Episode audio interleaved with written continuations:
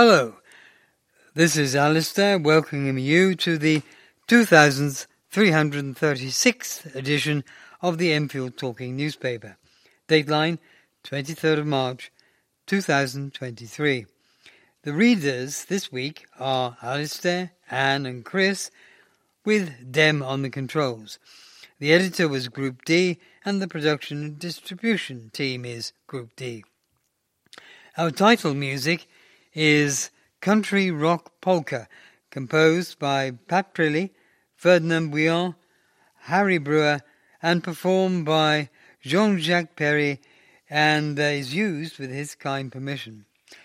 The local news stories that we will be reading come from the Enfield Independent and Dispatch and the Over 50s Forum and are their copyright. The event's information has been collated by us from other sources. The lead story this week community groups praise for earthquake response. Before we have one or two special news items and notices, first the sunrise and sunset times for the week beginning the 27th of March are sunrise 0649, sunset 1923. Do get in touch with us to share your own news and special announcements.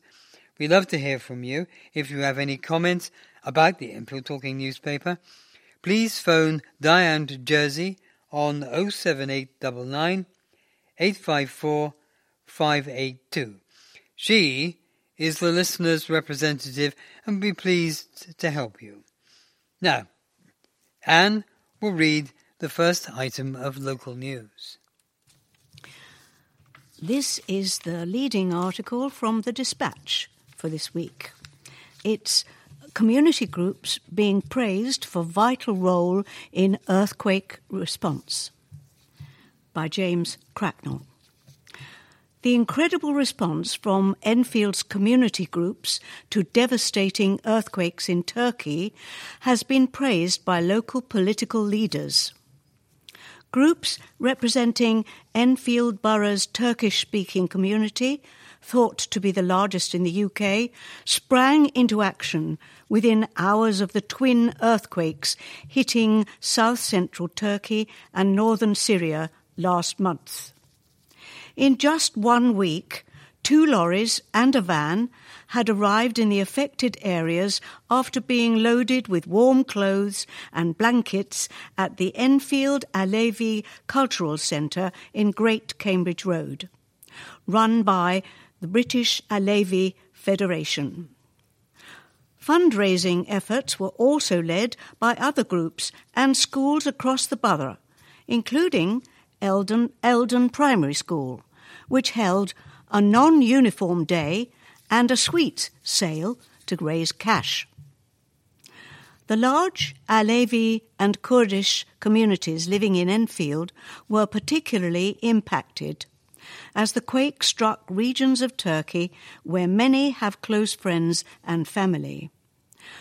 Among those to lose relatives in the earthquake was former Enfield Mayor Ali Bakir, who is originally from the city of Elbistan, where around 80% of buildings were destroyed.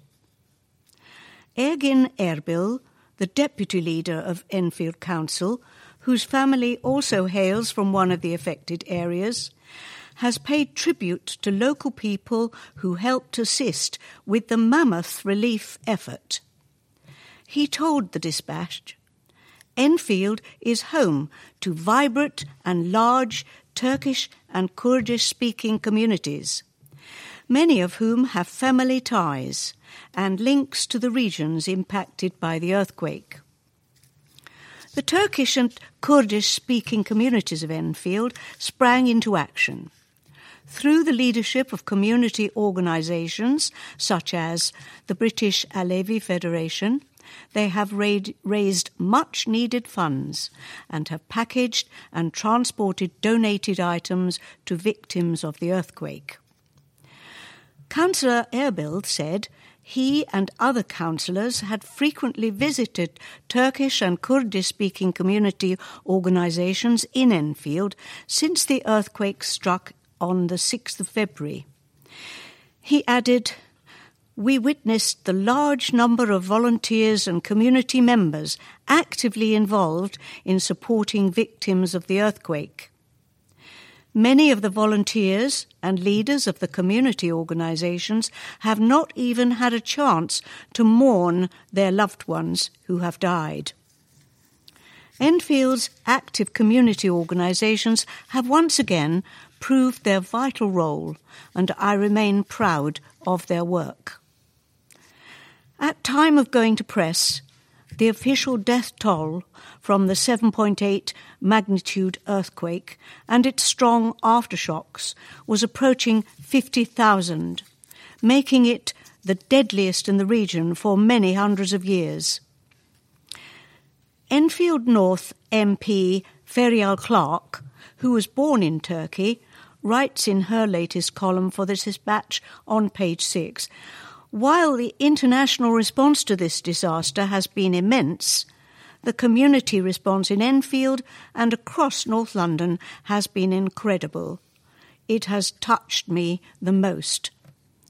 I spent that Monday, the 6th of February, at an Alevi community centre in Enfield. Seeing families there talking to loved ones and watching via a WhatsApp video call while families tried desperately to dig through the rubble. It was heartrending. As well as donating money to trusted local groups, the Council is encouraging residents who wish to help the relief effort to donate money via the official Disasters Emergency Committee, the DEC fundraising appeal, which is linked to international support groups. It said that because there had been an incredible response from Enfield residents donating items at local collection points, many were at full capacity and were unable to take further items. To help people in Enfield who are now unable to return to Turkey, the Council has also set up a dedicated resource within its refugee support team to provide help and advice. This includes housing issues, family support, mental health, and help with accessing other relevant services, as well as contacting embassies and consulates in the UK. From the Enfield Independent, New Centre aims to reduce youth violence. A new community hub and church that works to end youth violence will officially open this weekend. Residents, local councillors, and community organisations will attend the grand opening of GCM Community at 396 to 398 Hertford Road, Enfield on Saturday. The registered charity and faith group has campaigned to reduce youth violence in Enfield as SAVE, Schools Against Violence in Enfield, and performing arts group Young Soldierists, which has staged performances at the Millfield Theatre as well as educational workshops. The new centre is close to Enfield Heights Academy and Durants School, and the launch is to celebrate that the group now has a base in Enfield where it can continue its work. GCM Community is currently supporting victims of the Turkey and Syria earthquakes via coffee mornings and drop in centres for anyone wanting to talk and grieve, with counsellors available for support. Visit www.gcm.community.org or call 0208 062 8689 for information. GPs are cornerstone of NHS. Enfield finds it hard to attract new GPs and the pandemic has made a bad situation worse. We all know that Enfield has long been short of GPs. It's not the most appealing borough for fresh new entrants to north central London for a number of reasons. Lack of clinical infrastructure for onward referral, too many out of date and poorly equipped premises, cost of housing, and increasing workload among them. As the numbers dwindle through retirement, emigration, and cutting down days of work, for example, morale dips and pressure to leave the profession altogether or move to the private sector builds. Central government has made promises but done little about effectively addressing recruitment and training of new GPs or taken steps to retain the workforce, and some newspapers have indulged in GP bashing, putting extra pressure on GP surgeries, sometimes in the form of aggression to staff and GPs alike.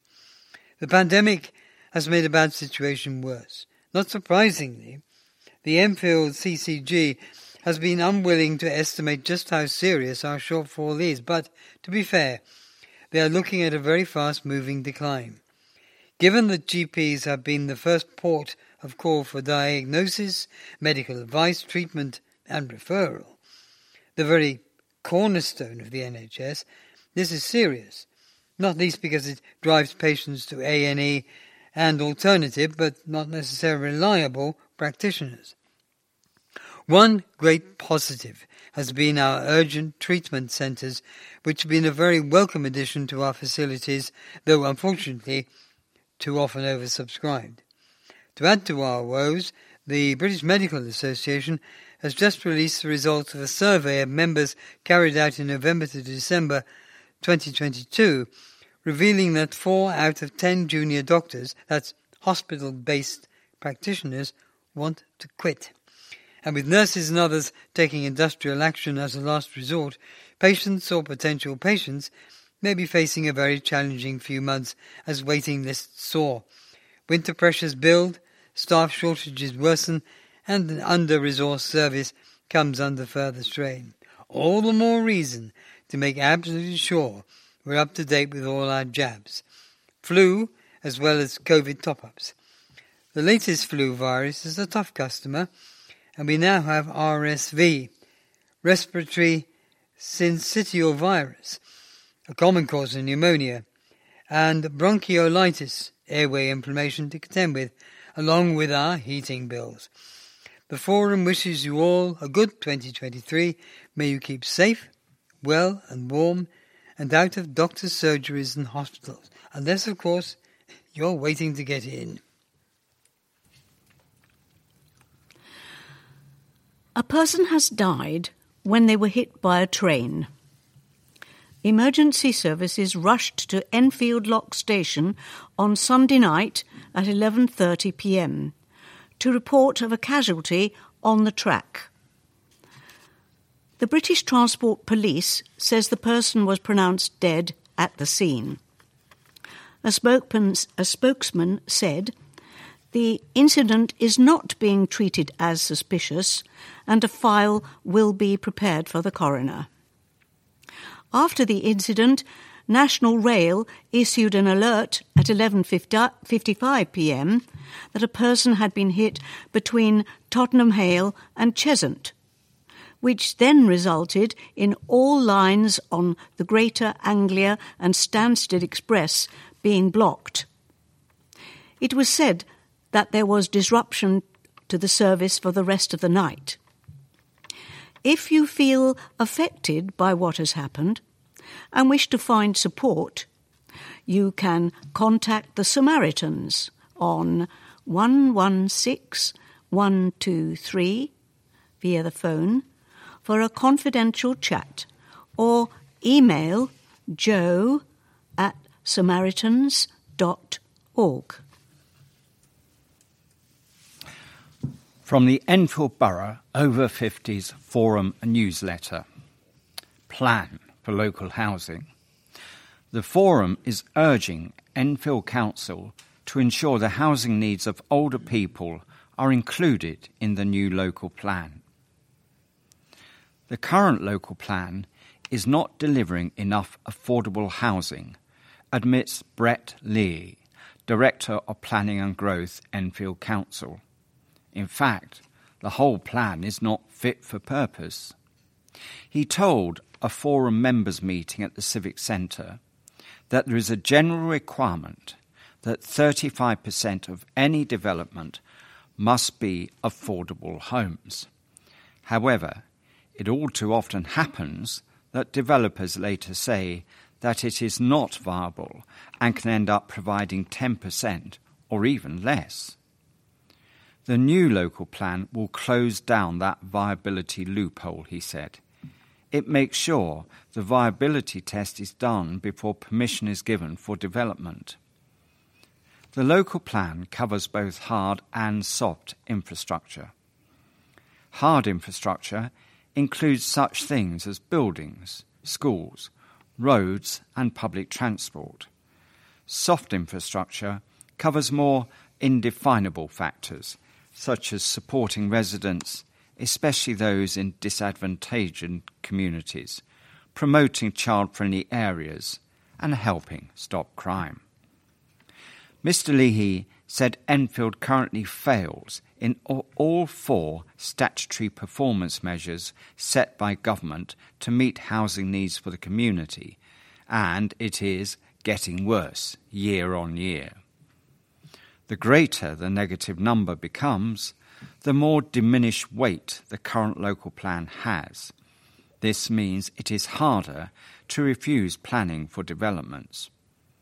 The good news is that by updating the local plan, the slate will be wiped clean and Enfield will have policies to better shape developments.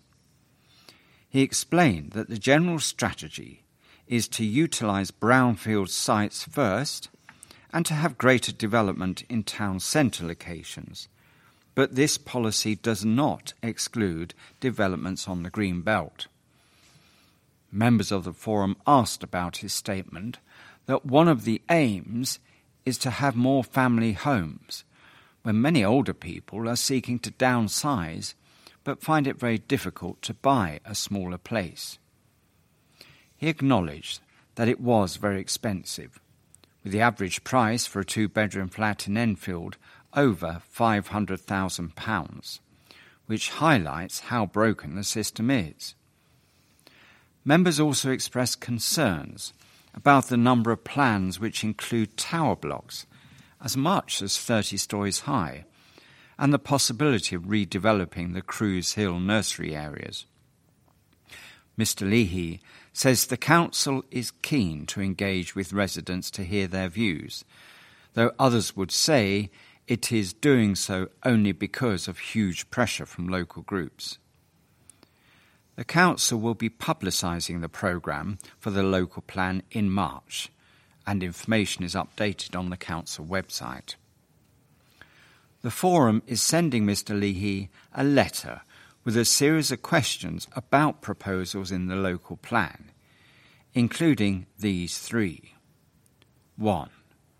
What proportion of newly built homes are appropriate for older people who wish to downsize and so release larger homes for young families? 2. What provision is being made for genuinely affordable specialist accommodation for those older people who need more care and for retired residents who are not homeowners? And three, how will the local plan help mitigate against increasing extremes of weather caused by climate change, something which disproportionately affects older people? Park's new community hub takes shape. A long awaited community hub for Firs Farm has taken one big step forward, but more money is needed before it can be opened to the public. After eight years of planning and fundraising by the charity Friends of Firs Farm, the park's new modular community hub arrived on site last month. The £300,000 raised to date, a combination of individual donations to the crowdfunder grants from various other charities, and support from Enfield Council has enabled the building to be erected and installed. However, the total fundraising target has had to be increased because of rising costs and another £40,000 is still needed to pay for the fit out of the building, which is set to include a cafe, changing rooms and toilets, and rooms for hire by the community. Helen Osman, a trustee with Friends of Firs Farm, told the dispatch, There is a lot of excitement now we have got to this stage, but the costs have gone up exponentially. We are hoping, with a push, and if the community really gets involved, we can get over the next hurdle. We have done the hard work to get this building here, and now we need just a little bit more. Friends of Firs Farm Chair Tony Griever describes it as a trailblazing project and said planning for the hub first began in 2015. It has been a lengthy process, said Tony. It has been something the community has wanted for a long time, and we have been driven by the community. If the last phase of the crowdfunding campaign is successful, the aim is to have the community hub fully opened by Easter. A concrete firm was fined £175,000 after a worker was hospitalised for seven months due to a serious head injury. The man was struck on the head by a concrete pump's hose while working at a home in en- Enfield Avenue, Crouch End, for subcontractor Singh Will Mix It on March the 3rd, 2019. The concrete pump operator, who was not qualified to operate the machine, was cleaning the hose after it had been used for a ground floor extension. The pump became blocked and a sudden release of pressure made the hose whip and strike him in the head. According to the Health and Safety Executive, HSE, he continues to have difficulties with his speech, memory, and movement years later. An HSE investigation found Sing will mix it failed to ensure workers had the necessary skills, knowledge, experience, and training to carry out the work, and also failed to have appropriate health and safety systems in place. The company, based in Larkshall Road, Walthamstow, was fined £175,000 and ordered to pay £75,000 700 sorry £75,722 in costs at Southwark Crown Court on Wednesday, March the 15th. From Enfield Dispatch Enfield Community Heroes, sponsored by Edmonton Green Shopping Centre. Standing up for Ukraine. Evgenia Pozigan launched a hub for Ukrainians displaced by war. When Russia launched a full scale of invasion of Ukraine in February last year, Evgenia wanted to help but didn't know where to start. She had been living in the UK for 15 years while her family was still in Odessa, and it was unclear what might happen to them. After a few weeks, Evgenia decided to do something to help those who had fled and were arriving in the UK as part of the government's refugee programme. Since last year, Evgenia has run the North London Ukrainian hub from Trinity Centre in Enfield Town. I'm sorry, from Trinity Church in Enfield Town. It is open from 12 to 2 pm every Saturday and offers a variety of support for Ukrainians in Enfield and beyond. Evgenia told the dispatch, I was trying to find a way to help, and for about a month I couldn't do very much. I was so worried, but at some point I thought, I can't just do nothing. So I decided to work with the local community and with Ukrainians arriving here. I didn't have any experience. I just wanted to help people get integrated here and find a job and meet other people in London. We didn't have a plan at first. We just started listening to people, and very quickly they started coming to us. The church was very supportive of starting a Ukrainian community group, and we started the hub. It is now a registered charity. People might come here monthly or perhaps once a week. They come not just for material help, but for the atmosphere and to talk to people. There are families with children, so they like to meet up and make friends.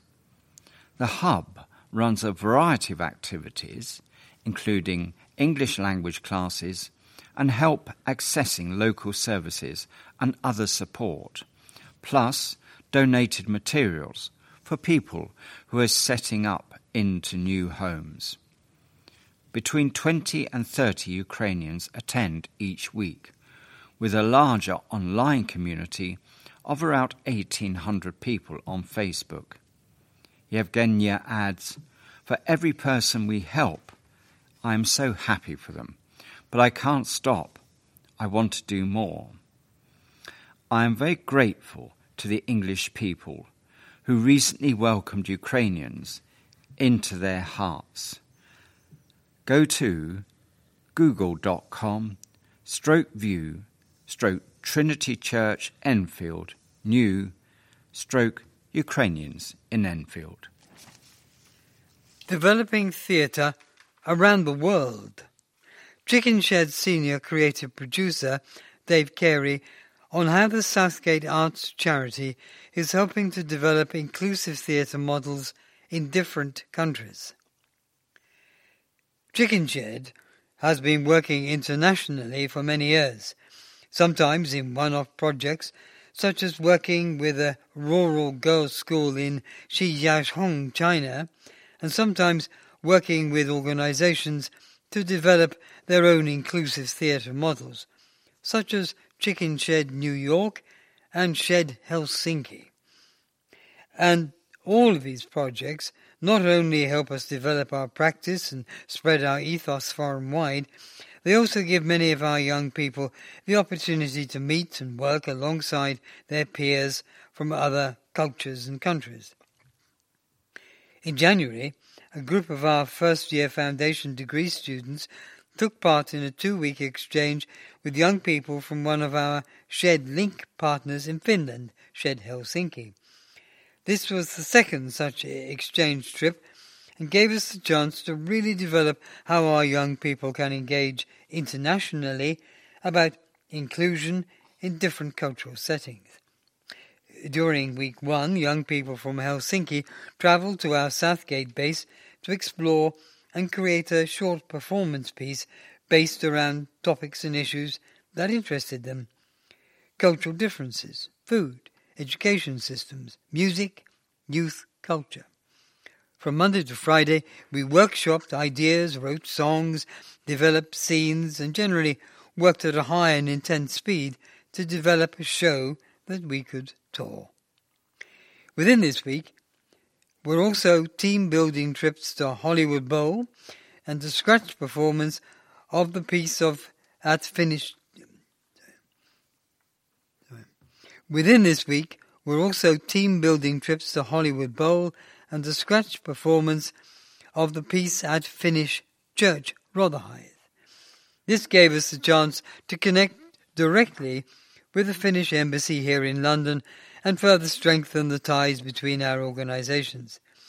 No sooner was the week here in London over before we were boarding a flight to Helsinki to take the fruits of our work on a tour of schools across Finland.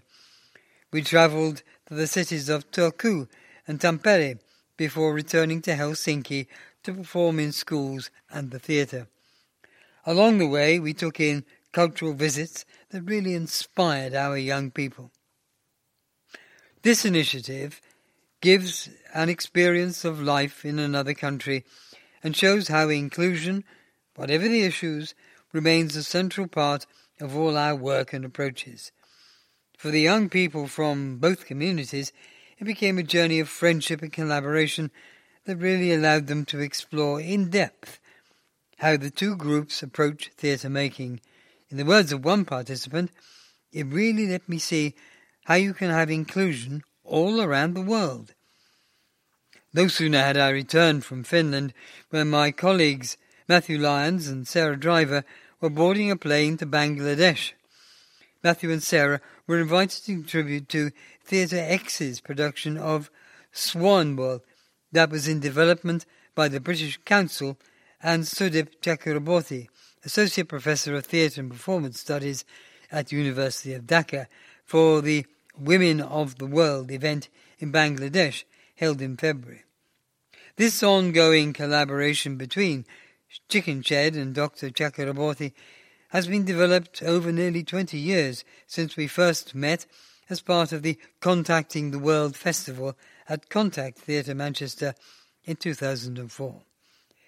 It was a fascinating trip and an amazing experience working with so many young theatre and music artists to support the development of their production, and we look forward to many more years of collaborative work. In the Enfield Independent this week, in the motoring section, there appears an article called Top Music and Travel Tips for happy hounds. Skoda UK and dog behaviourist and nutritionist Anna Webb have partnered together to create a playlist of songs scientifically proven to ease car travel anxiety in dogs, entitled Happy Hounds, available on Spotify. The playlist was created after research from Skoda revealed six out of ten dogs became anxious in cars. It also emerged that 75% of dog owning drivers have been distracted on streets, lanes, and motorways by the behaviour of their anxious dog. Dogs can become anxious in cars for many reasons, including the space being unfamiliar, hearing unusual sounds from the road and weather, the temperature being too warm in the car, previous bad experiences, and motion sickness. Anna Webb's tips include ensuring your dog is comfortable in their harness before entering the car, starting with the music volume low at first, and keeping the car under 20 degrees Celsius. Skoda's research, carried out amongst 1,000 dog owners, revealed 60% feel they must limit where they go on days out due to their dog becoming distressed in the car. While the problem affects most dogs in Britain, it seems a large percentage of people, 24%, have no idea how to ease their dog's discomfort. Overall, six out of ten owners said they had tried but failed to solve the issue. The playlist, Happy Hounds with Skoda, is available on Spotify. Anna Webb's Top Tips for Happy Hounds podcast is also available on Spotify. The Happy Hounds playlist has been devised by Anna Webb and formed based on her 20 years of expertise and includes no Woman, No Cry, Bob Marley and the Wailers. Fly Me to the Moon, Frank Sinatra. Hound Dog, Elvis Presley.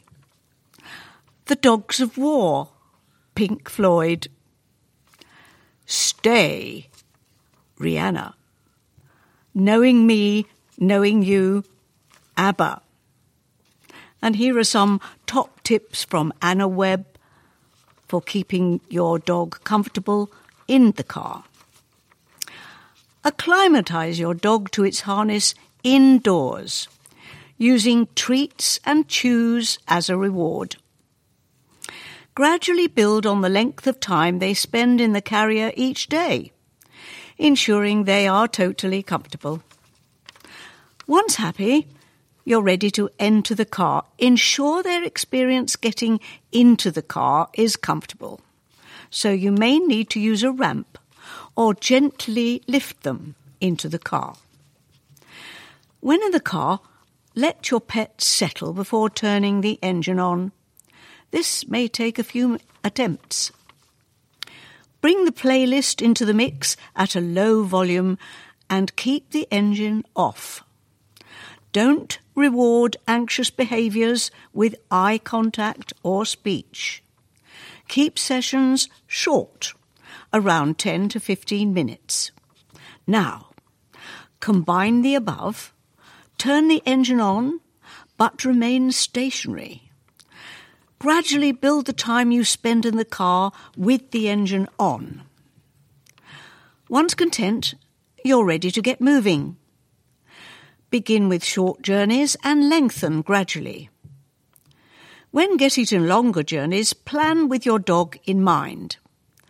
Factor in comfort breaks every two hours and plan a route with dog friendly services or walks.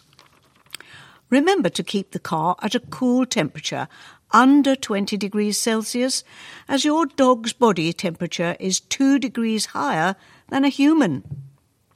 Finally, dogs can smell stress in our sweat and breath, so make sure to use the playlist to keep up positive vibes.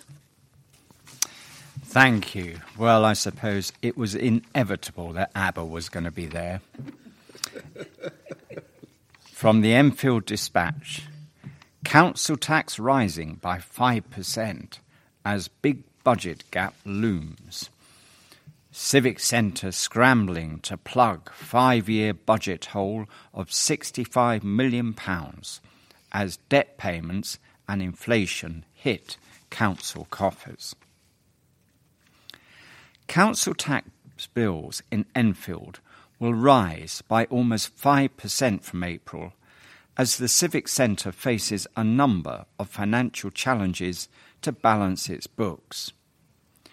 The 4.99% hike is made up of a 2.99% increase in core council tax and a 2% rise in the levy used to fund adult social care.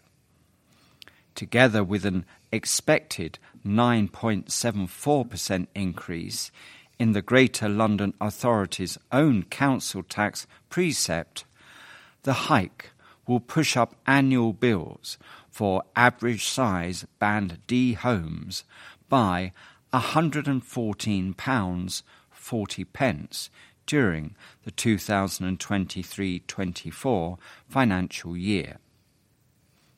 The planned council tax increase, signed off by the Labour administration last month, comes after the Conservative government gave local authorities new powers to raise council tax by 4.99% without holding a referendum.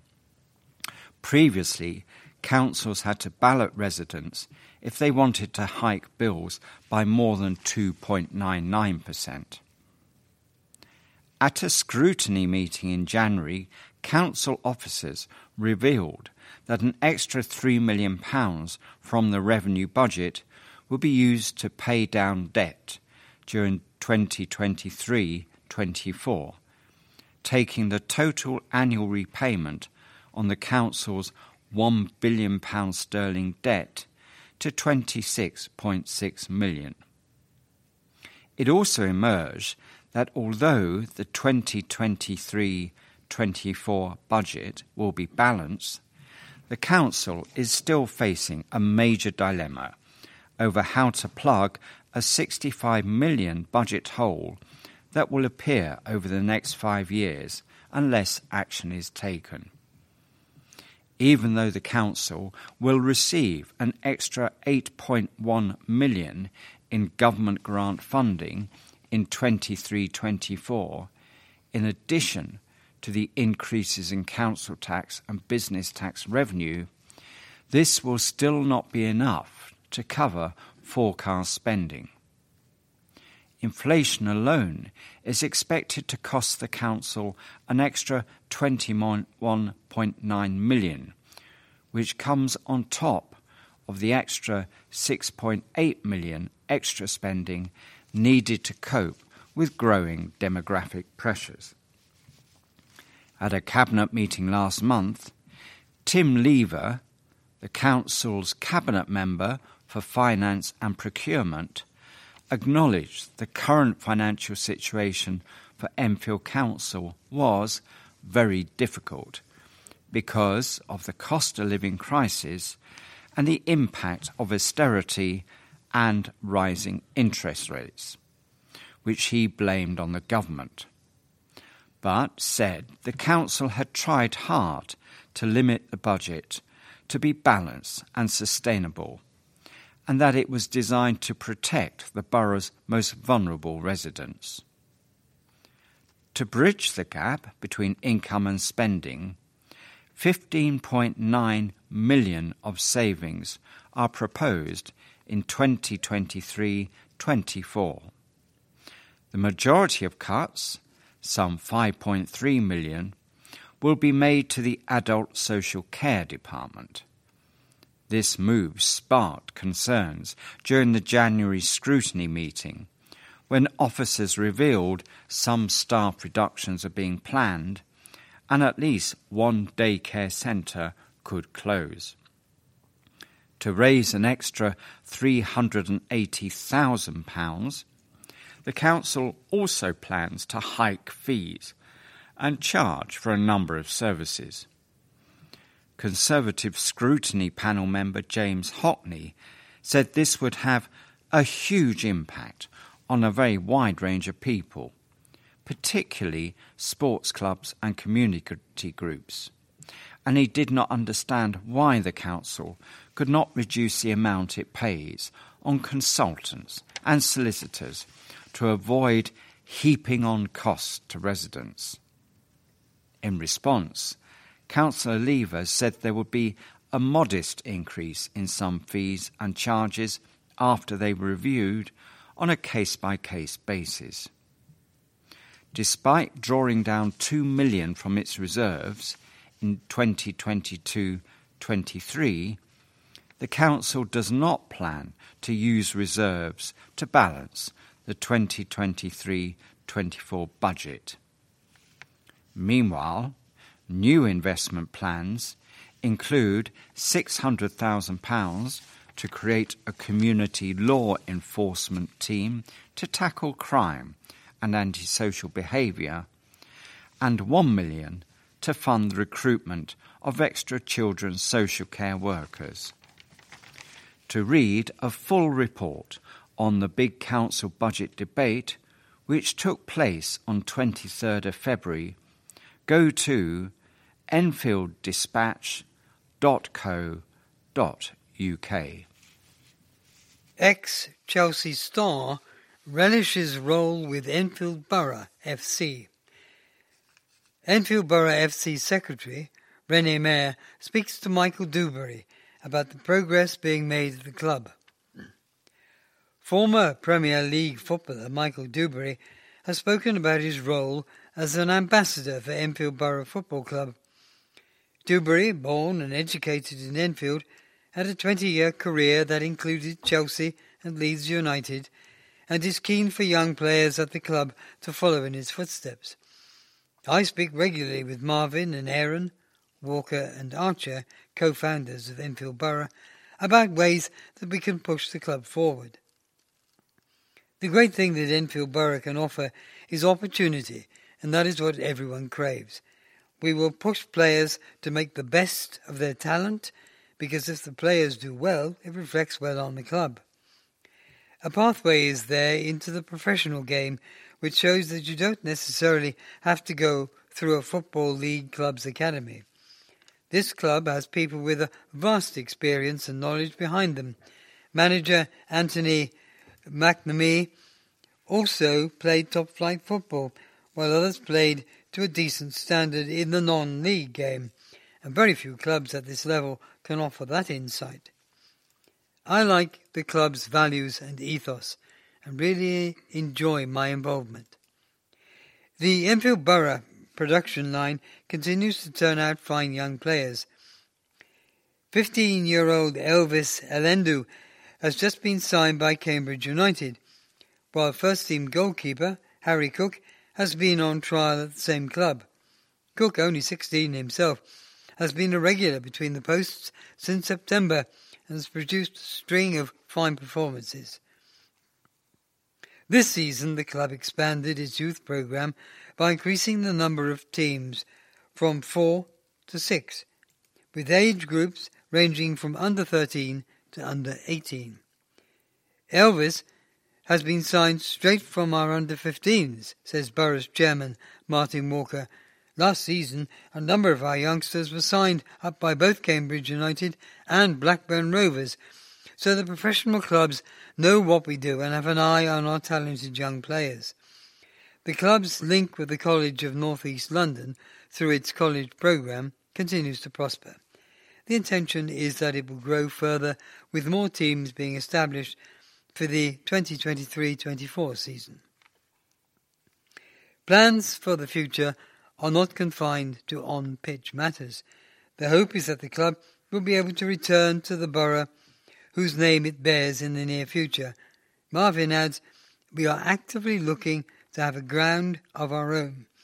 While we're very grateful for the support and facilities that Wingate and Finchley provide for us, we have been away from Enfield for five years now, and there is no place like home.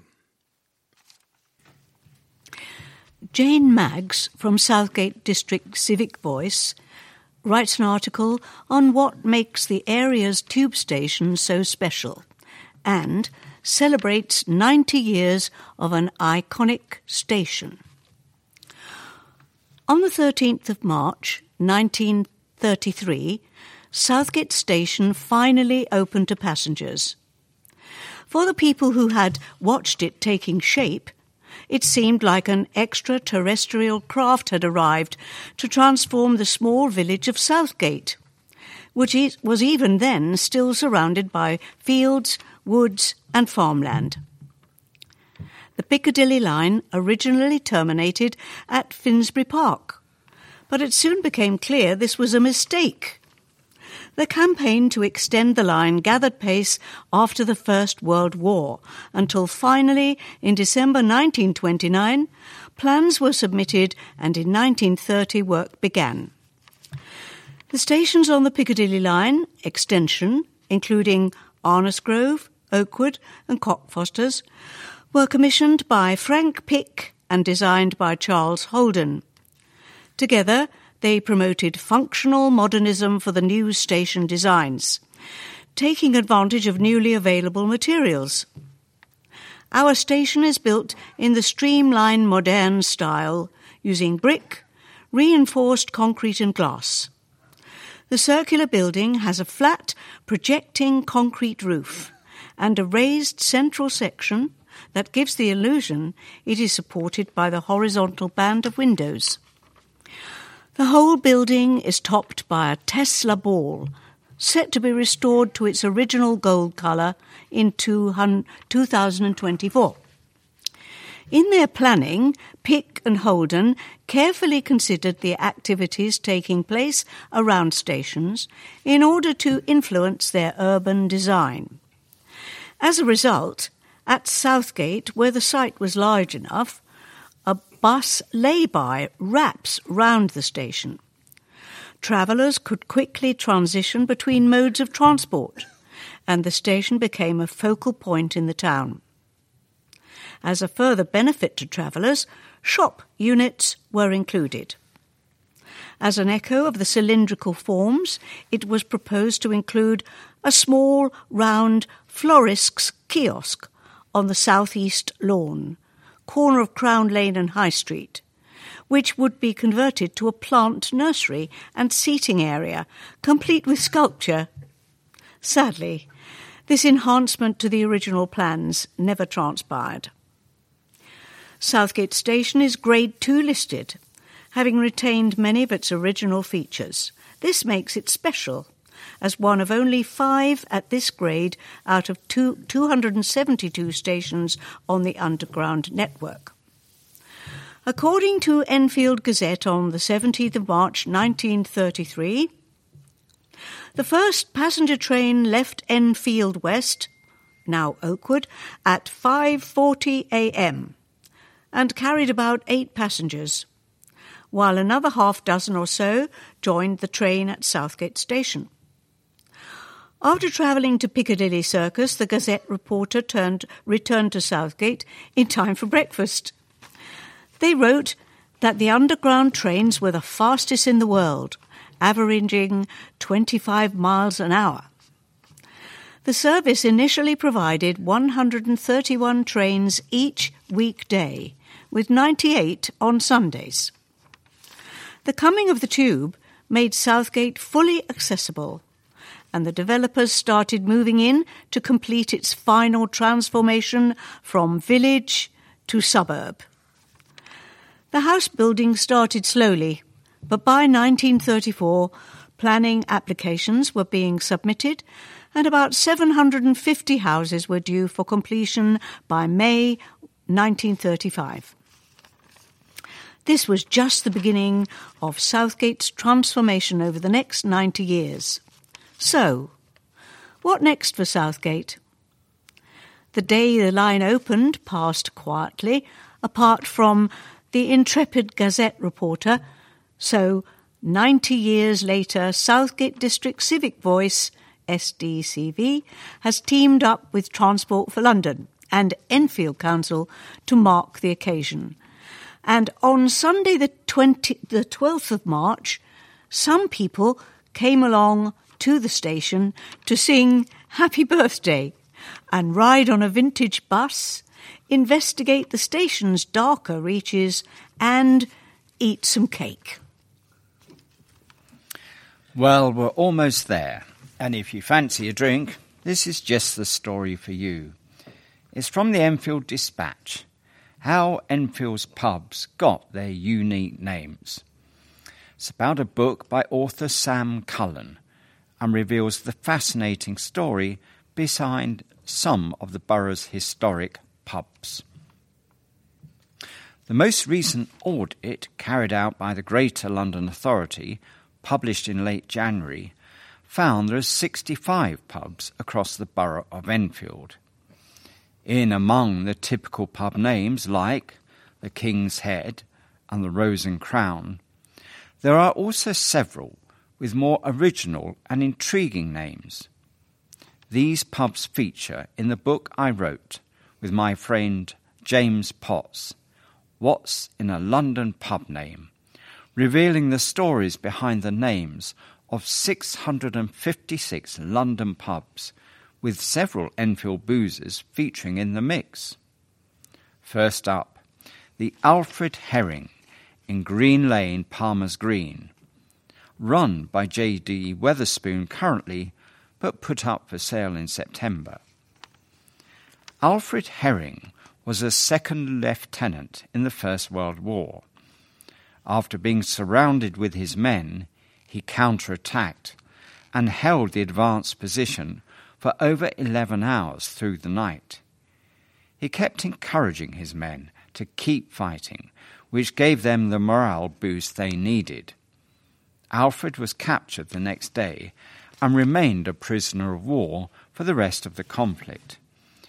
In recognition of his bravery, Alfred won a Victoria Cross in March 1918. He was living in Palmer's Green when he was first called up in 1916, hence the naming of the pub.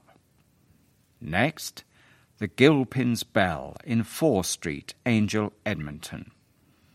This pub takes its name from the protagonist of a comic ballad written in 1782 by the poet William Cowper, called The Diverting History of John Gilpin. In Cowper's tale, Gilpin was a wealthy draper whose attempts to reach the Bell Inn in Fore Street to celebrate his 20th wedding anniversary with his wife were calamitous. His first attempt saw him unable to control his horse, which kept on going past the bell to end up in Ware, ten miles away. Trying to get back to the bell, the horse failed to stop again and took Gilpin right back to where he started, in Cheapside in the city.